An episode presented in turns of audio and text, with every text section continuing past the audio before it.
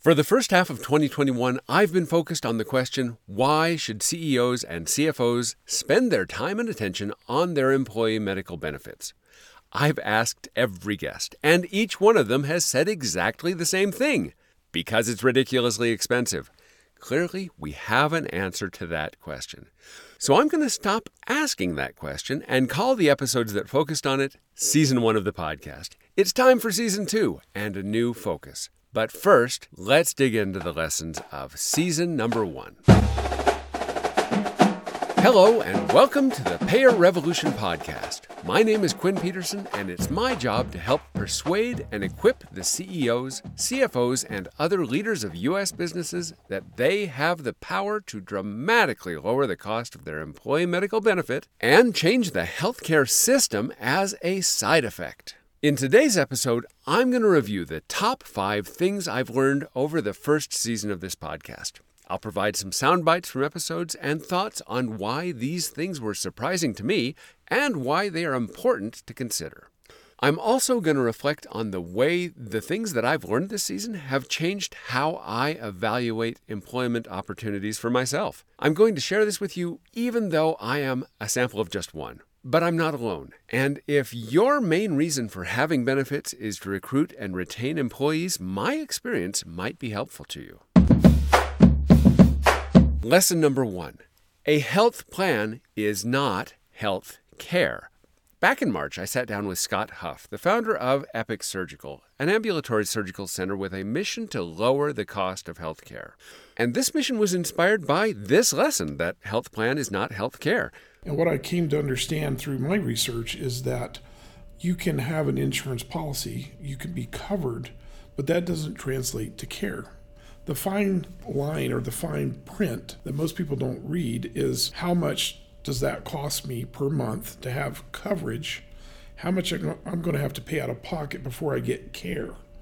And so that's the big division right there. It's understanding that I have a health care plan. I will have coverage at some point, most people think that if I have health care, I'm going to be covered. I don't have to worry about anything else. It's far, far, far from the truth. You can have a plan, but can you afford the care? Another guest, Scott Brown, succinctly described the experience for an employee on a high deductible health plan who is paying premiums out of every paycheck. The thing is, so I'm paying $1,200 a month to never use my insurance because I don't have $5,000 to go get an MRI and I'm going to just put off and I'm just going to call in sick, which increases time off work for people. Let's be clear. If you're offering a health plan with a four, six, or eight thousand dollar deductible and you're not funding an HSA for your employees, they don't have health care because they don't have four, six, or eight thousand dollars on hand. Why do some of you have such high deductibles? Because you've been seeing rate increases of 5, 8, maybe 15% over the last few years. These are crazy high numbers, and your broker has told you that the way to respond to these unaffordable increases has been to raise the cost to employees through increased deductibles, increased copays, and increased contributions to premiums. These increases have been noticeable to your employees, of course, but it's been kind of a boiling frogs situation because we don't go to the doctor all that often and thus don't experience out of pocket pain very often. The gradual nature of these impacts has caused your employees to adapt in almost unconscious ways. But the net result is that they're no longer getting health care. Either they're skipping preventative care or living with pain and illness or scaling back their lifestyle to avoid risk. Now, you don't want your employees doing these things. Skipping preventative care will cost you more later. Living with pain and illness means they're not as productive as you need them to be, and scaling back their lifestyle out of fear takes the joy out of life. It robs them of the rewards of productive work and is so demotivating. It will also make them resent you. Why? Because when you hired them, you told them you provided health benefit, and that implies that they would have health care. And they're going to see this as a broken promise, and you as the breaker of promises. And by the way, the lesson here is not that high deductible health plans are bad. They're not. In fact, it's going to be my choice for any coverage I have in the future. But the high deductible health plan is a tool. The end goal of your medical benefit is not to provide your employees with a health plan, it is to enable them to get health care. Lesson number two benefits that get used are cheaper than benefits that don't.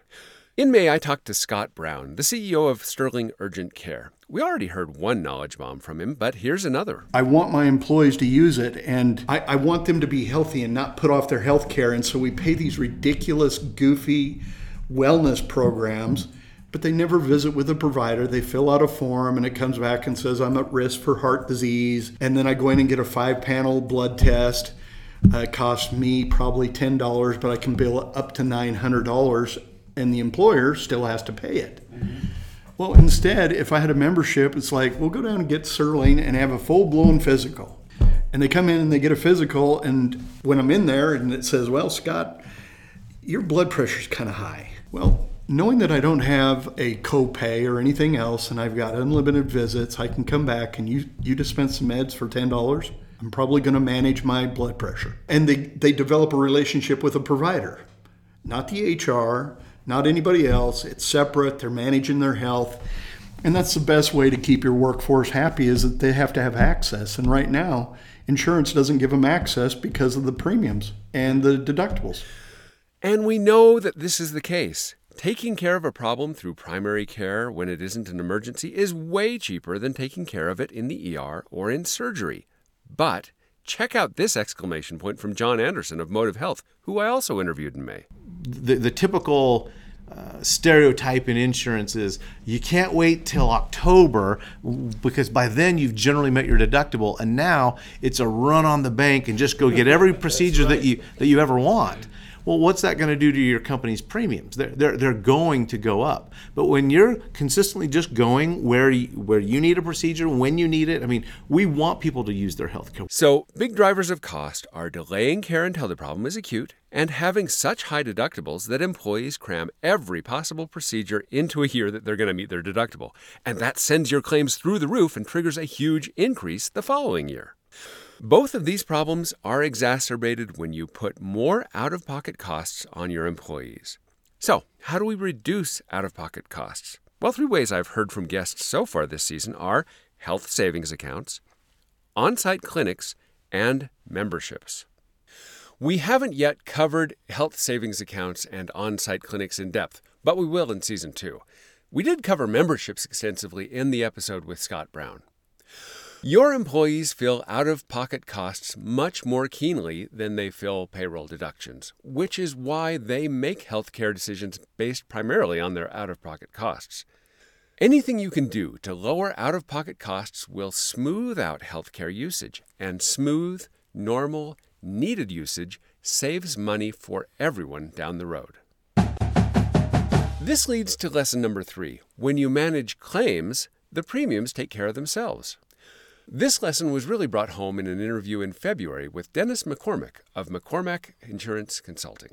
The motto on his business card is manage claims, not premiums. So the difference is in a fully insured plan, you're really managing the premiums by changing the plan design because you have no data as to how your employees are using the product and you so you have no data to better manage uh, facilitating them and driving them to be better consumers so, what does an employer do to manage the rising costs? They change the deductible. They move from 500 to 1,000 to 2,000 to 5,000 to 8,000.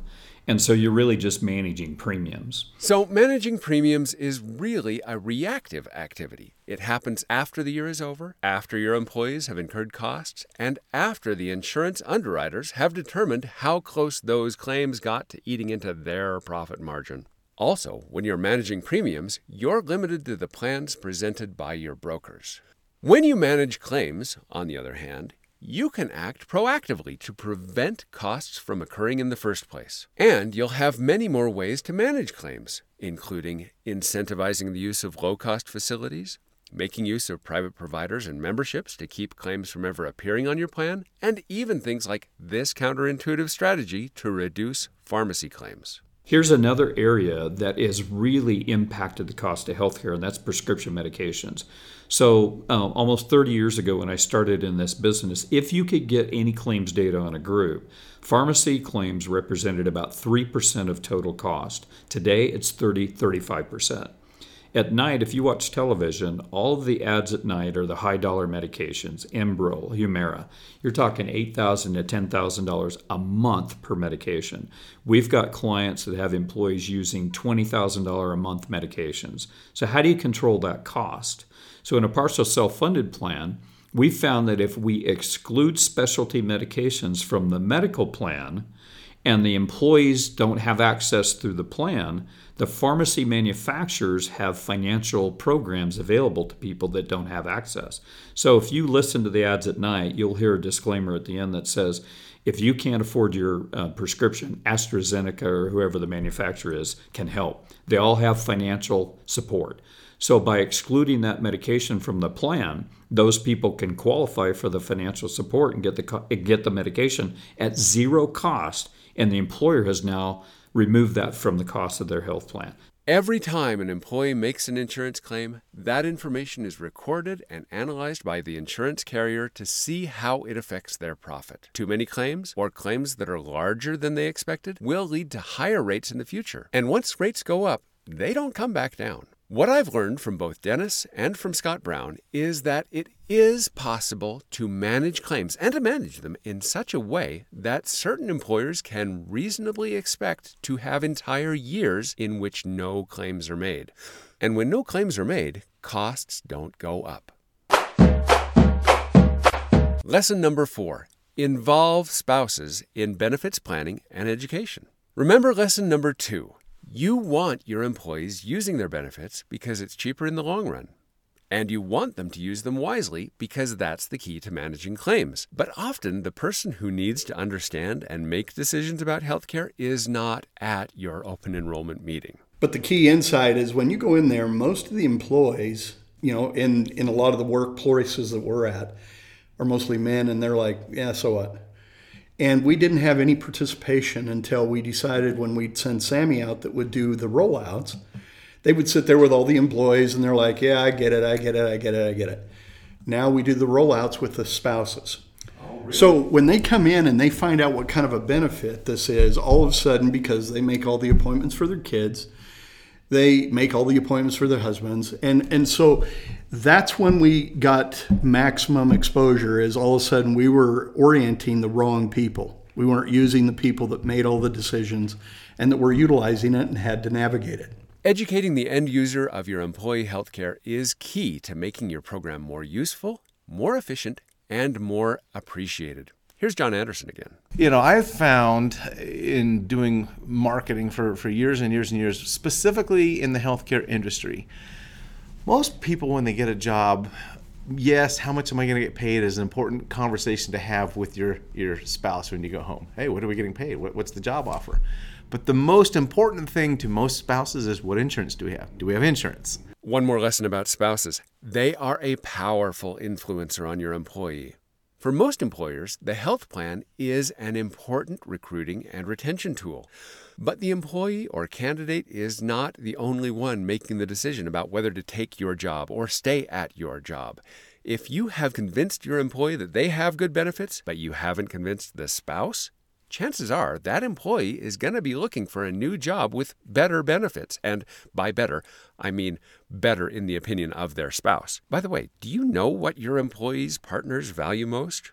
I have a hunch that they don't care about your foosball table or your cereal bar. If your employee population has a lot of families and you want to retain those employees, it might be worth your time to survey your employees' partners about what benefits are important to them. Lesson number five is one I would never have suspected if I hadn't heard it from multiple guests. Primary care is now a commodity. Now, I wouldn't have guessed this because I'm older and I've been going to the same primary care doctor for more than 20 years. He's old school, actually looks me over, asks how I'm doing. He's so old school, in fact, that he still delivers babies.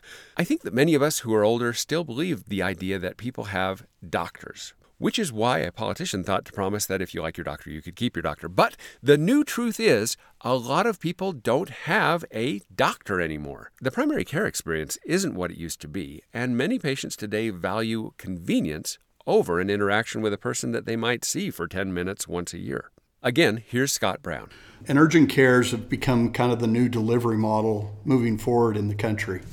And here's the reason why is one, it's, you know, it's my personal belief and experience that women make all healthcare decisions. And they shop different than men. And for them and today's customer is no longer content to be scheduled for an hour or to come in two days later and they want to go to one place and stop. And so it's kind of replaced the family practitioner in the fact that when you go there, oftentimes you get referred out for labs because they don't have them or they don't have x-rays or they don't have medications. They don't have case managers. They don't do work comp. Whereas an urgent care is kind of an emergency room without the emergency and they handle like we've said 96% of most of the claims that come through the healthcare system in a year. Now, I'm not sure there's a real takeaway here other than that your employees might not be concerned about keeping, quote unquote, their doctor as you might think. This might open up doors for changing networks, although almost all doctors are contracted to almost all networks, or moving to an urgent care model. I guess the real lesson here is don't assume that the benefit you're offering to your employees is actually valuable to them just because it's valuable to you. If you are working hard and expending resources to keep them in the same network, but they're more interested in convenience, you're probably missing an opportunity to give them something they value. So, those are the five surprising lessons I've learned from the first half of 2021 from talking to experts on this podcast. Now, I'm going to take a moment to share how what I've learned has changed my thinking about my employment going forward. As I said, I'm a sample of one, but I know I'm not alone. And as the cost of healthcare climbs, I think more people are going to feel the way I do. How do I feel? Well, I now feel that employer sponsored healthcare is a terrible deal for employees. And that's largely because employers are so bad at setting up their employee medical plan. And why should employers be good at this? Employee healthcare is intentionally confusing, with lots of people making lots of money on inefficiency and confusion. And as you know, it's hard enough just running a company. Asking you to have healthcare expertise is way too much. But that doesn't matter to me as a job seeker. Now that I've seen what's really going on in the benefits space, I'm in no hurry to be an employee of a company that does a poor job at this key task. As I've written on the website, a previous employer signed a contract obligating me to forego up to $21,600 in annual compensation, pay 20% of any costs above my deductible, and accept any fees charged by in network providers, a network that I didn't choose. Honestly, I feel like I'm doing better on my own. And it's not just the money. How you do anything is how you do everything. And an employer who doesn't do a good job at setting up their benefits, which are, let's list them here, a key recruiting and retention program, a driver of company culture, and a huge cost center, an employer who's not doing those things well is probably doing a lot of other things badly. And life is too short to work at companies that do things badly. And here's something I didn't know before. Not every company is doing this badly. Some of them are doing it really well. And so can you, if you make it a priority. So that's a summary of what I'm calling season one of the Payer Revolution podcast. I think we've established in this season of episodes that employee medical benefits are too big a cost not to pay attention to. I think we've also established that change is in the air and that there are tools available to make significant savings possible. Finally, we've also established that U.S. business leaders have allies in the struggle to revolutionize healthcare. In season two, I'm going to put aside the question of should business leaders pay attention to their medical benefits and look more at the tools that they can use to do so. And we'll talk with people who have done it. If you have questions you'd like me to ask, please head over to payerrevolution.com and do so. While you're there, you can look around at other episodes, resources, and articles to help you change the way you do employee healthcare. And until next time, Viva la Revolución!